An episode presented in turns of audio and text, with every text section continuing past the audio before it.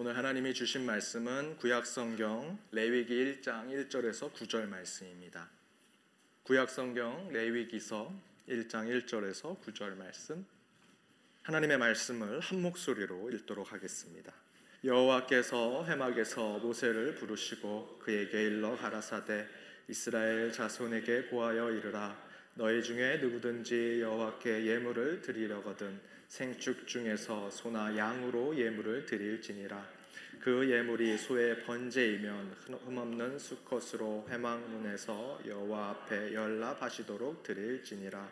그가 번제물의 머리에 안수할지니 그리하면 연락되어 그를 위하여 속죄가 될 것이라. 그는 여호와 앞에서 그 수송아지를 잡을 것이요 아론의 자손 제사장들은 그 피를 가져다가 회막문 앞 단 사면에 뿌릴 것이며 그는 또 그 번제 희생의 가죽을 벗기고 각을 뜰 것이요.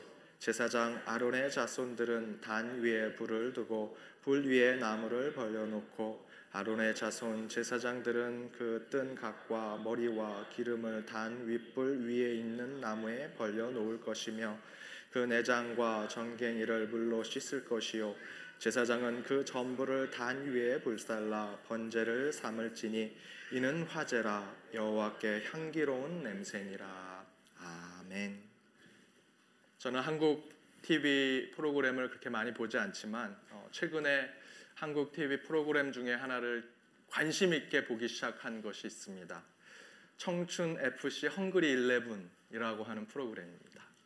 축구 선수로 뛰다가 부상을 당했거나 뜻하지 않은 사고로 더 이상 축구를 하지 못하게 된 선수들, 축구의 미생들이라고 하는 축구로 인생을 다 걸었지만 꽃을 피우지 못한 사람들, 그 선수들을 다시 한번 발굴하고 후원하는 그런 프로그램입니다.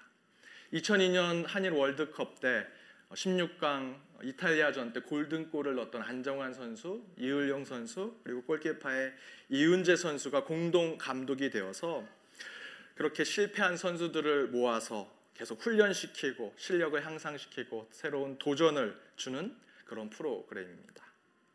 프로그램 진행은 굉장히 지루합니다. 별로 그렇게 재미가 있어 보이지 않습니다. 속도도 느리고 재미도 별로 없습니다. 계속 뛰고 훈련하고 땀 흘리고 혼나고 다시 훈련하고 일어서고 실패하고 그런 것이 계속 반복되는 장면이 어, 그 프로그램에서 나옵니다. 그런데 저는 그 안에서 굉장히 영적인 것을 발견했습니다. 지난주 새벽 기도 때 저는 교회를 재활 공장에 비유해서 설교한 적이 있습니다. 세상에서 실패하고 세상에서 상처받고 아픔을 갖고 좌절하고 포기하고 그렇게 힘들게 살아가다가 교회 와서 예배와 기도와 찬양과 말씀 가운데 다시 위로받고 치유받고 새 힘을 얻어서 다시 세상으로 나아가는 그런 교회, 그런 예배. 그것을 이 교회가 감당한다면 정말 하나님이 원하시는 교회가 될 수 있겠다라는 생각을 했습니다. 청춘 FC라는 이 프로그램을 보니까 모든 선수들이 그런 상처와 아픔에 다 이유가 있었습니다.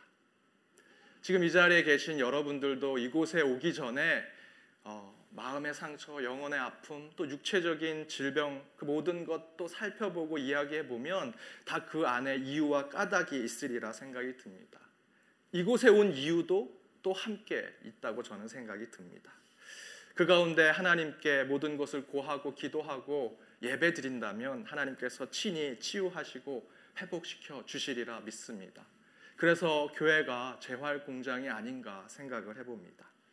오늘 이 예배를 통해서 하나님께서 여러분의 마음, 육체, 영혼을 어루만져 주시고 새롭게 회복해 주시리라 믿습니다. 그러한 예배, 그러한 이 순간이 되기를 주님의 이름으로 축원드립니다. 우리 옆에 있는 분들과 이렇게 인사하기를 원합니다. 예배로 회복하십시다. 예배로 회복하십시다. 오늘 예배로 여러분 가지고 온 기도 제목, 또 상처받은 것, 아픈 것, 질병의 그 모든 것 하나님이 치유하시고 회복시키는 그런 예배를 드리시기를 바랍니다. 말씀을 전하도록 하겠습니다. 8월 한 달 동안에는 예배에 대해서 말씀을 전하고자 합니다. 지금 우리가 행하고자 하는 이 예배, 이 자체가 이미 하나님께 온전히 드리는 예배임을 저는 믿습니다.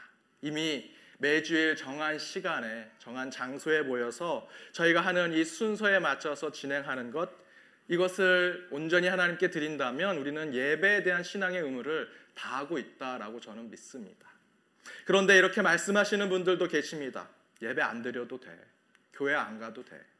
요즘 교회 너무 시끄럽고 신뢰도 되지 않아서 교회에서 예배 드리는 것보다 인터넷으로 또 라디오에서 나오는 설교 듣는 것으로 그걸로도 예배하는 마음을 충분히 느낄 수 있어 라고 말씀하시는 분들도 계십니다. 그런데 세상 사람들에게 여러분 물어보십시오. 지나가는 사람에게 그리스도인과 그리스도인이 아닌 사람의 구분이 무엇입니까? 묻는다면 여러 가지 기준이 있겠지만 가장 중요한 기준은 주일날 성전에 가서 예배를 드리느냐, 그렇지 않느냐, 그 기준이 가장 중요합니다. 아무리 학식이 많고 지식이 뛰어난 사람이 시한학자가 성경학자가 아, 나는 별 볼 일 없는 목사 설교 듣고 싶지 않아. 어중이 떠중이 모여 있는 교인들과 교제하고 싶지 않아. 혼자 성경 읽어도 충분히 말씀이 뭔지 깨달을 수 있고 묵상하며 살아간다면 그것도 예배가 될 수 있어라고 생각하면서 예배를 멀리하는 사람들 저는 그분들이 참된 크리스찬이다라고 생각하지 않습니다. 아무리 생각이 진보적이고 자유롭다 할지라도 오픈돼 있다 할지라도 주의 성수를 지키고 성전에 모여서 예배 드리는 것 이것이 우리 크리스찬의 정체성을 보여주는 매우 중요한 것이라 저는 믿습니다. 오히려 그렇게 학식적으로 뛰어나고 지식이 뛰어난 자들이 예배는 중요하지 않아 라고 얘기하는 것보다 자신의 모든 것을 내려놓고 가장 좋은 옷을 차려입고 이곳에 마음을 준비하고 성전에 와 찬양하고 예배드리는 저와 여러분 이 가운데 주님께서 구원의 축복, 예배의 축복을 주시리라 저는 믿습니다. 그렇다면 지금 여러분이 이 예배에 참석함으로써 나는 크리스찬입니다. 나는 그리스도인입니다. 라는 정체성을 드러내는 이 예배 자체의 의미는 무엇일까? 이재철 목사님의 새신자 반이라는 챕터에 예배에 대해서 나옵니다. 그 예배에 대해서 먼저 성경에서 어떻게 정의하느냐 설명을 합니다. 구약 성경 히브리어의 아바드 사하라고 하는 이 예배하다라는 히브리어의 뜻은 섬기다, 부복하다라는 뜻을 가지고 있다고 합니다. 신약 성경의 헬라어는 프로스퀘네오, 그 다음에 라트류오라고 하는 예배하다라는 뜻은 받들어 섬기다라는 뜻을 가지고 있다고 합니다. 이 두 가지의 표현의 예배하다는 종 노예가 주인을 섬기는 그런 모습을 이야기합니다. 즉 예배라는 행위는 철저하게 하나님과 나의 관계가 주인과 종, 주인과 노예의 관계에서 전제하고 있다라는 것입니다. 저는 하나님의 것입니다. 하나님의 명령을 기다리고 있습니다. 하나님의 도구가 되겠습니다. 라고 마음의 전제를 가지고 참여하는 것, 그것이 바로 예배다라는 것입니다. 영어로 worship이라고 합니다. 이 단어는 worth라고 하는 가치라는 뜻과 ship이라고 하는 신분이란 뜻의 합성어라고 합니다. 따라서 예배, 곧 worship은 최상의 존경과 존귀를 그것을 받을 수 있는 존재에게 곧 하나님에게 그 우리가 할 수 있는 최상의 존경의 표시, 종교의 표시를 드리는 것, 그것이 바로 예배인 것입니다. 그런데 이런 예배에 대해서 성경 가운데 예배 형식적인 틀로 잘 설명한 레위기에 그 레위기가 설명하고 있는 여러 가지 제사를 통해서 지금 이 현대교회가 받을 수 있는 예배의 정신이 무엇이 있을까? 이번 달 8월 동안 이 예배에 대한 다섯 가지 말씀을 나누고자 합니다. 오늘은 첫 번째 말씀으로 관객에서 배우로 서라라는 말씀을 전하고자 합니다. 저는 대학 시절에 어, 연극 동아리, 대학 학생들이 배우가 돼서 대학생 연극 동아리가 연극하는 것을 자주 보러 갔었습니다. 제가 대학 연극을 자주 찾아갔던 이유는 아마추어리즘, 아마추어가 연기하는 것을 굉장히 좋아했습니다. 아마추어들이 연기를 하면 실수도 많고 대사도 까먹고 막 그런 실수와 어설픈 것이 오히려 제게는 마치 살아있는 것 같고 생동감이 느껴졌습니다. 그래서 대학에서 축제 때마다 그 극단들이 대학 극단들이 준비한 연극을 하면 항상 그곳에 가서 그 연극을 보았습니다. 제가 대학교 1학년 때 처음으로 축제 날 여자친구도 없고 돈도 없고 별 할 일이 없어서 학생회관에 갔더니 그 소극장, 대학교 안에 있는 소극장에서 연극 동아리가 연극을 하기로 했습니다. 네, 포스터를 들고 그곳에 갔더니 다 쌍쌍이 와 있습니다. 너무 창피하고 혼자 온 게 너무나 쑥스럽고 청승맞아 보여서 문을 열자마자 맨 앞에 가서 자리에 앉았습니다. 맨 앞에 앉았더니 무대하고 별 차이가 없습니다. 바로 무대 앞이 그 앞자리였습니다. 그곳에 앉아서 그 무대를 봤더니 너무나 어설프게 그 무대 소품을 만들어 놨습니다. 바느질을 했는데 삐뚤빼뚤하게 해놓고 술이라고 술 주전자를 이렇게 써놓고 거기다 놨는데 진짜 술 냄새가 나기도 했습니다. 야 진짜 아마추어 하는 연극이구나 이런 생각에 그 앞에서 연극을 기다렸습니다. 연극이 시작됐습니다. 연극의 제목은 독재자였습니다. 사람들이 독재자를 만들었다가 그 독재자가 마음대로 독재하다가 나중엔 또 사람들이 그 독재자를 다 무너뜨리고 죽이는 이야기입니다. 뭐 그런 이야기로 시작되는데 그 독재자 역할 한 주인공이 독재자가 되고 나서 이렇게 외칩니다. 나는 이제 천상천하 유아 독전 이 세상에 나보다 높은 사람은 없다. 다 나를 따르라 하고 손을 딱 뻗었는데 저는 맨 앞에 앉아서 그 친구가 너무나 자신 있게 손을 뻗었는데 그 손이 발발발발발 떨고 있는 것을 보았습니다. 맨 뒤에서 보면 전혀 그렇게 보이지 않을지 모르지만 저는 맨 앞에서 그 친구가 자신 있게 얘기했지만 손이 막 떨립니다. 제가 맨 앞에 있는 것을 알고 그 친구가 어깨에다 힘을 주고 안 떨게 하는데 더 떨리는 모습이 보였습니다. 저는 그 손떨림의 모습을 보면서 묘한 감정이 들었습니다. 야, 그 가운데 이 연극이라는 페이소스도 느꼈습니다. 저 친구가 지금 독재자의 연기를 하지만 배우로서 긴장하고 떨고 있는 모습이 묘한 감정으로 제게 다가왔습니다. 와, 저 느낌이 무엇일까? 지금 독재자인데 그는 떨고 있다.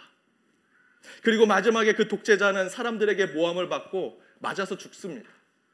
막 사람들한테 맞고 굴러 떨어져서 바로 제 앞에 딱 떨어져서 죽었습니다. 사람들이 독재자가 죽었다, 독재자가 죽었다 하면서 그 독재자가 죽은 것을 이야기합니다. 그런데 그 죽은 연기를 하는 배우가 제 앞에 쓰러져 있는데 계속 숨을 쉽니다. 다른 사람들은 아무도 못 느끼지만 저는 그 친구가 죽었지만 살아있는 것을 느꼈습니다. 입을 다물고 너무나 흥분한 상태로 계속 숨을 쉬는데 나중에는 안 되니까 입을 벌렸는데 그 입을 벌리는 순간 맨 앞에 있는 저한테 그 입에서 나는 찌든 입 냄새가 느껴지는데 아, 도저히 견딜 수가 없었습니다. 그런데 저는 그때 그 입에서 나는 냄새가 그 죽은 역할을 하는 그 친구를 통해서 그 배우를 통해서 강한 어떤 감정을 느꼈습니다. 이 친구가 이렇게 열정으로 하는구나. 입에서 냄새가 날 정도로 이 연극에 빠져 있구나라는 생각을 하면서 제가 그때 가졌던 감정이 아, 그 무대로 뛰어들고 싶다. 나도 그와 같은 열정으로 배우가 되고 싶다라는 생각을 했습니다. 그래서 실제로 연극 동아리를 신청하고 그 다음 주에 그 대학 극단에 찾아갔습니다. 오디션을 하라고 해서 우는 연기도 해보라고 하고 뭐 한 번도 연기를 해본 적이 없으니 눈물도 나지 않고 막 억지로 우는 연기를 하는데 우는 건지 웃는 건지 마지막에 그 선배가 자네는 연기가 어울리지 않는다고 제가 실력이 없는지 극단에 들어가지 못했습니다. 가정법이지만 제가 그때 극단에 들어갔다면 제가 설교단이 아니라 여러분 저를 보시려면 TV를 보셨어야 했을지도 모릅니다. 저는 그때 한강공원에 중학교 1학년 때 한강공원에 놀러 갔는데 부활이라는 그룹 사운드가 있었습니다. 지금 김태원, 이승철이라는 배우가 처음에 만들었던 그룹입니다.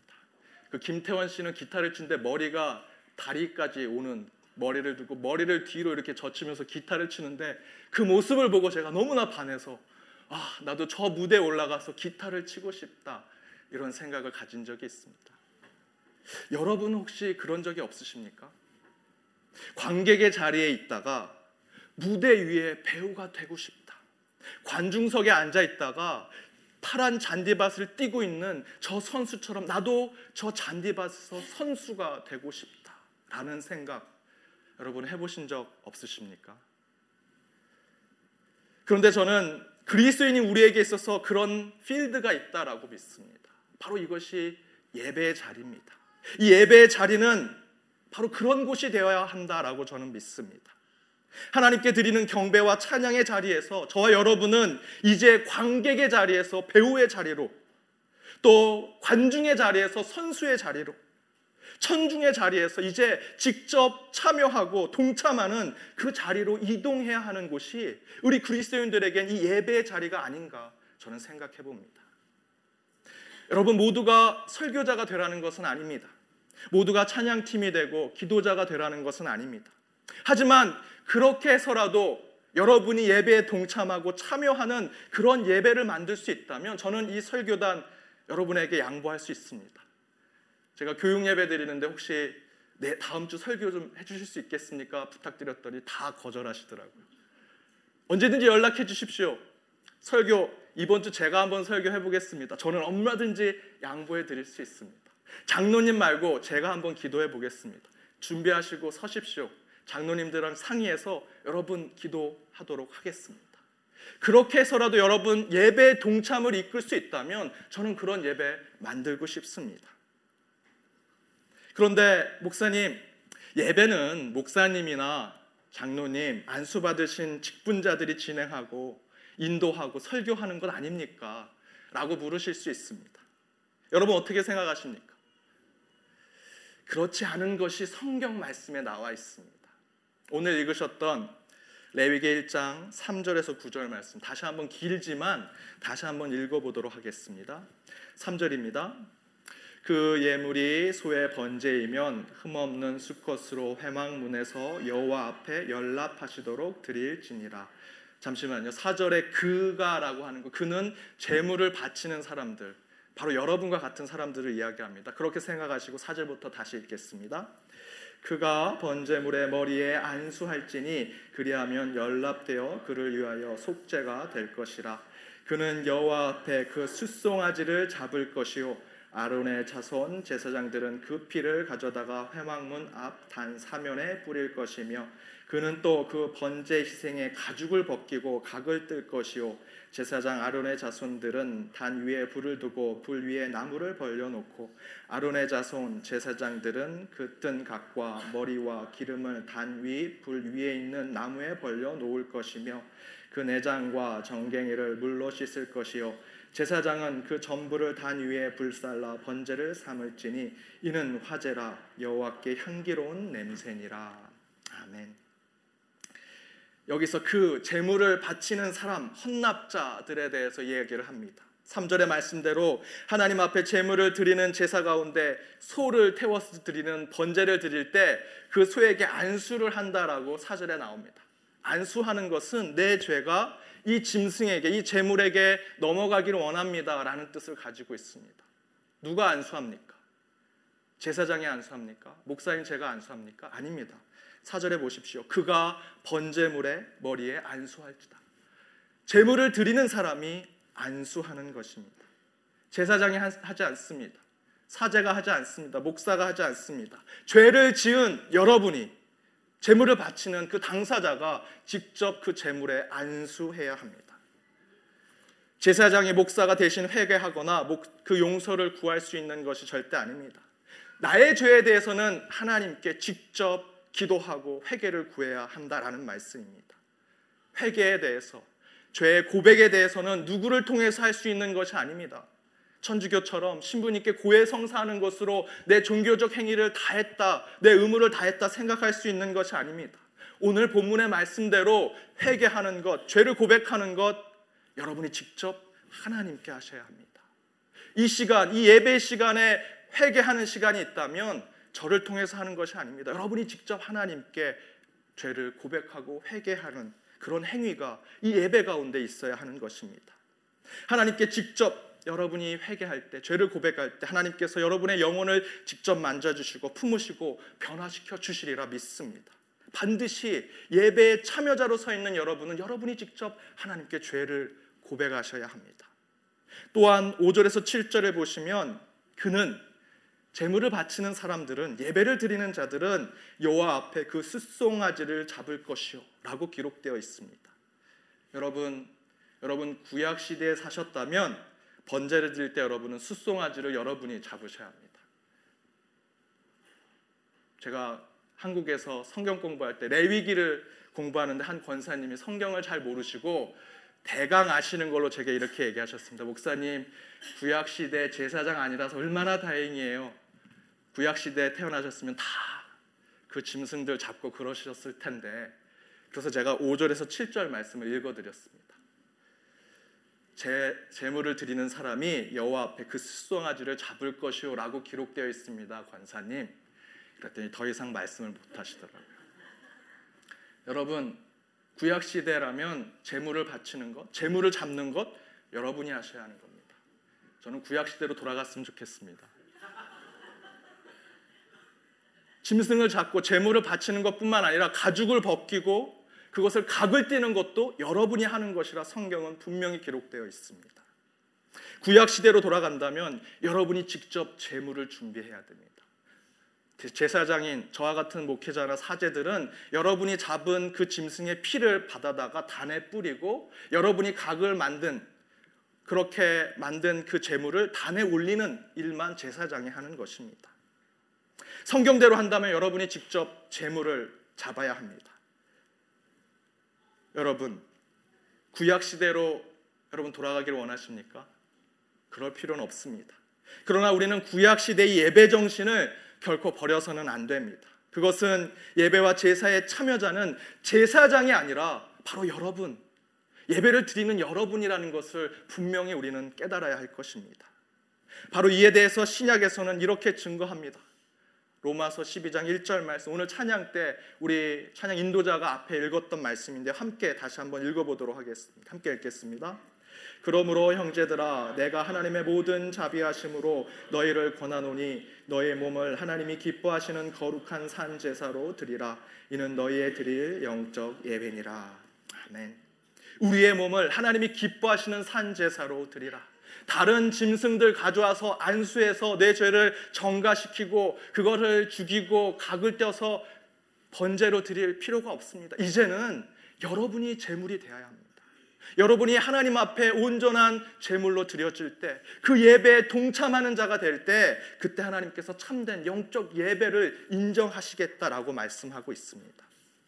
크리스찬은 그리스도인은 예배, 워십이라는 것을 운동 경기나 콘서트로 볼 때 관객이나 관중이 되어서는 안 된다라는 것입니다. 예배라는 연극에 우리는 배우가 되어야 합니다. 워십이라는 콘서트에 우리는 직접 연주하는 연주자가 되어야 할 것입니다. 앞에서 말씀드린 대로 여러분이 준비되셨다면 언제든지 설교단에서 말씀을 선포하십시오. 기도의 단에서 기도하십시오. 예배 헌신자의 자리에서 그 헌신을 감당하셔야 됩니다. 목회자가 이 예배의 주인공일 수 없습니다. 찬양팀이 또 기도자가 예배의 중심일 수 없습니다. 어느 한 유명한 목사님이 어, 한달 동안 휴가를 얻으셨습니다. 그런데 한 교인이 또 한 달 동안 결석을 했습니다.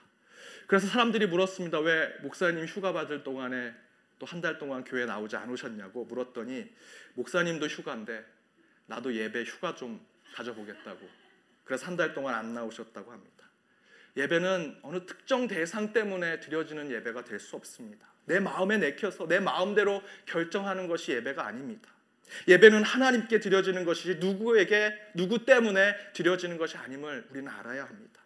따라서 처음 우리가 함께 나눴던 예배의 정의를 돌아가서 다시 말씀드리면 우리는 최고의 가치의 것을 이 정한 장소에서 정한 시간에 하나님께 드리는 것, 우리의 시간과 물질과 우리의 마음을 온전하게 드리는 것, 그것이 바로 예배임을 우리는 선포해야 할 것입니다.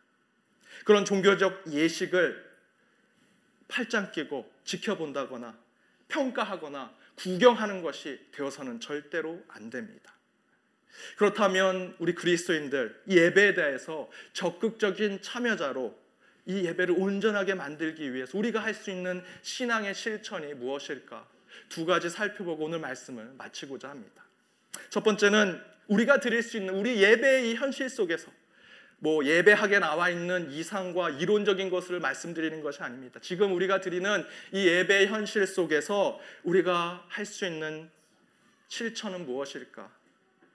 그것은 예배 순서에 적극적으로 동참해야 하고 교회는 우리 성도들이 예배에 더 많이 동참할 수 있는 기회를 드리도록 준비해야 한다라는 것입니다. 그 취지에 맞춰서 우리 교회는 매월 한 번씩 모든 가족이 함께 동참하는 가족 성찬식을 진행하고 있습니다. 성찬 예식은 다양한 인종, 다양한 지역, 신분, 나이를 초월해서 모두가 함께 있는 초대교회 시절에 매번 초대교인들이 모일 때마다 행했던 예수님이 가르쳐 주셨던 예식 중의 하나입니다. 따라서 성찬을 참여하는 것은 우리 성도들이 구경꾼이 되는 것이 아닙니다. 모두 주님의 몸과 피를 서로 나눠 마시면서 하나임을 함께 동참하고 참여하는 것입니다. 성찬 예식은 매우 중요합니다. 천주교가 하는 것이 성찬 예식이 아닙니다. 초대교회 때 이미 있었던 우리가 지켜야 할 예배의 정신 중의 하나입니다. 또한 예배 순서 순서 적극적인 동참이 필요합니다. 찬양을 부를 때, 신앙 고백할 때, 기도할 때 간절하게 더 열심히 그 순서에 여러분 참여하셔야 합니다. 제가 부흥회 갔을 때 어린 나이 때 유명한 목사님들이 막 열심히 찬양하면 그 유명한 목사님들이 단 뒤에 앉아서 근엄하게 눈 감으시고 찬양도 안 부르시고 음 하고 계시는 모습을 보면서 우린 다 찬양하는데 왜 저분만 찬양을 안 하지? 저분만 좀 하나님하고 가까운가? 막 이런 생각을 한 적이 있습니다. 내가 목회자가 되면 난 절대 저런 목사가 안 될 거야 하면서 그때는 제가 목사가 될 생각이 없어서 그렇게 서원을 했는데 목사가 되고 말았습니다. 어쩔 수 없이 저는 그런 목사가 돼서는 안 된다 생각하고 열심히 찬양합니다. 우리 1부, 2부 때 찬양팀이 찬양하면 정말 목소리가 쉴 때까지 안 그래도 노래를 잘 못 부르는데 그래도 열심히 찬양하려고 노력합니다. 여러분도 그 순서에 찬양하고 기도할 때 또 말씀을 들을 때 적극적으로 동참해야 됩니다. 그 찬양이 그저 여러 사람이 함께 부르는 떼창 수준의 찬양이 아니라 나와 하나님과의 일대일 관계에서 고백하는 노래의 고백이 되어야 하고 기도할 때 하나님과 내가 만나는 기도의 간절한 기도가 되어야 합니다. 또한 말씀 들을 때 때로는 마음으로 동감하면 아멘으로 때로는 입을 벌려 아멘으로 함께 그 말씀의 은혜를 나눠야 합니다. 그렇게 예배에 동참할 때 이 예배는 저희들이 관객이 아니라 배우로서 온전히 참여하는 예배가 될 수 있습니다. 또한 두 번째 적극적인 참여자가 되는 예배를 드리기 위해선 예배가 우리의 삶이 되어야 한다. 또한 삶이 예배가 되어야 한다라는 것입니다.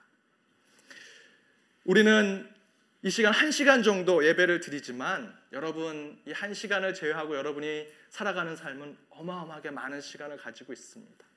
6일 동안 여러분 세상에 살아갈 때 그 살아가는 삶 속에 예배는 계속 여러분 삶 속에 연속되어야 한다라는 것입니다. 오늘 한 시간 동안 드려졌던 그 감격과 은혜와 도전과 결단이 여러분 한 주의 삶에도 계속 이어져 있어야 한다라는 말씀입니다. 한국의 식객이라는 영화가 있습니다.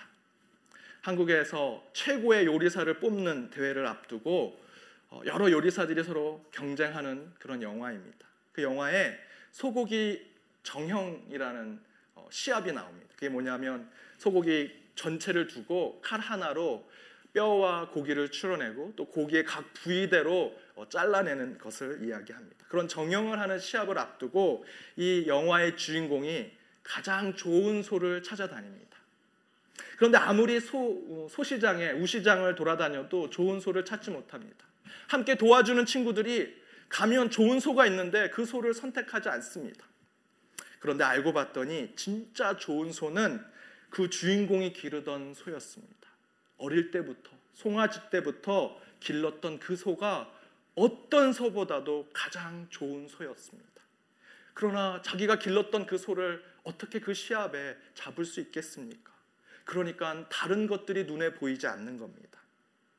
소를 잡아 정형을 하기 위해서 최고의 소를 찾아야 하는데 진짜 최고의 소는 자신이 길렀던 온 마음과 온 정성을 다해서 길렀던 그 소였던 것입니다.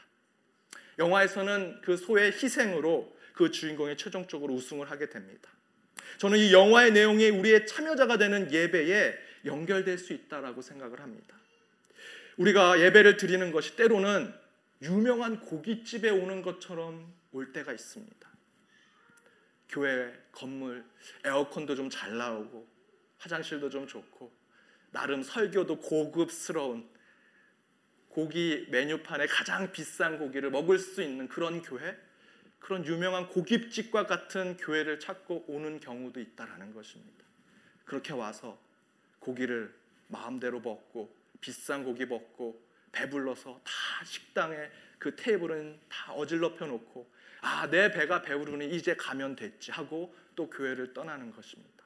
혹시 우리의 예배가 그런 식당을 찾아온 것 같은 그런 예배를 드리고 있지 않은지 돌아볼 필요가 있습니다. 저는 그런 예배를 드리고 싶지 않습니다. 예배는 이 식객이라는 영화의 주인공처럼 온 마음과 정성으로 키운 소를 최상의 가치를 받으신 그분께 드리는 곳, 드리는 그 예배, 그것이 온전한 예배가 될 수 있다라는 저는 믿습니다.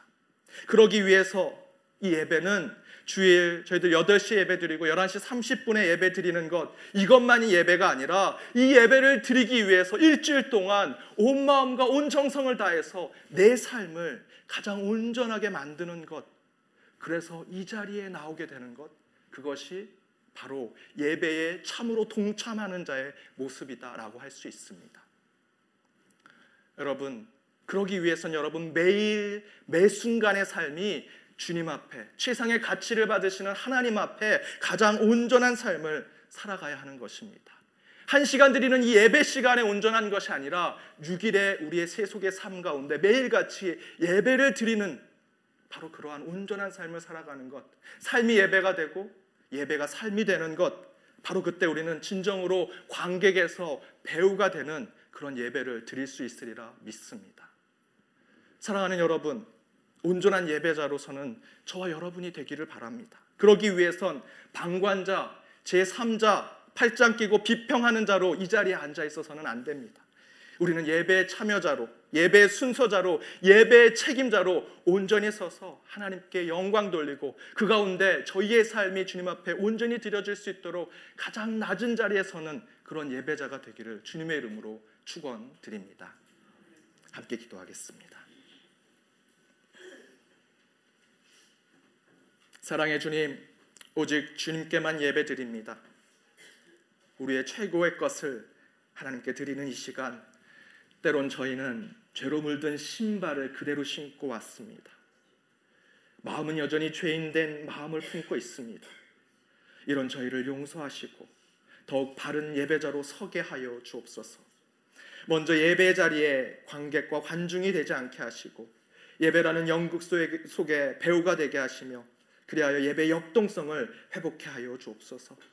그 안에 삶이 예배가 되는 예배가 삶이 되는 참된 그리스도인의 삶을 살아가는 그리고 결단하는 이 자리가 되게 하여 주옵소서. 이 모든 말씀 예수님의 이름으로 기도드립니다. 아멘.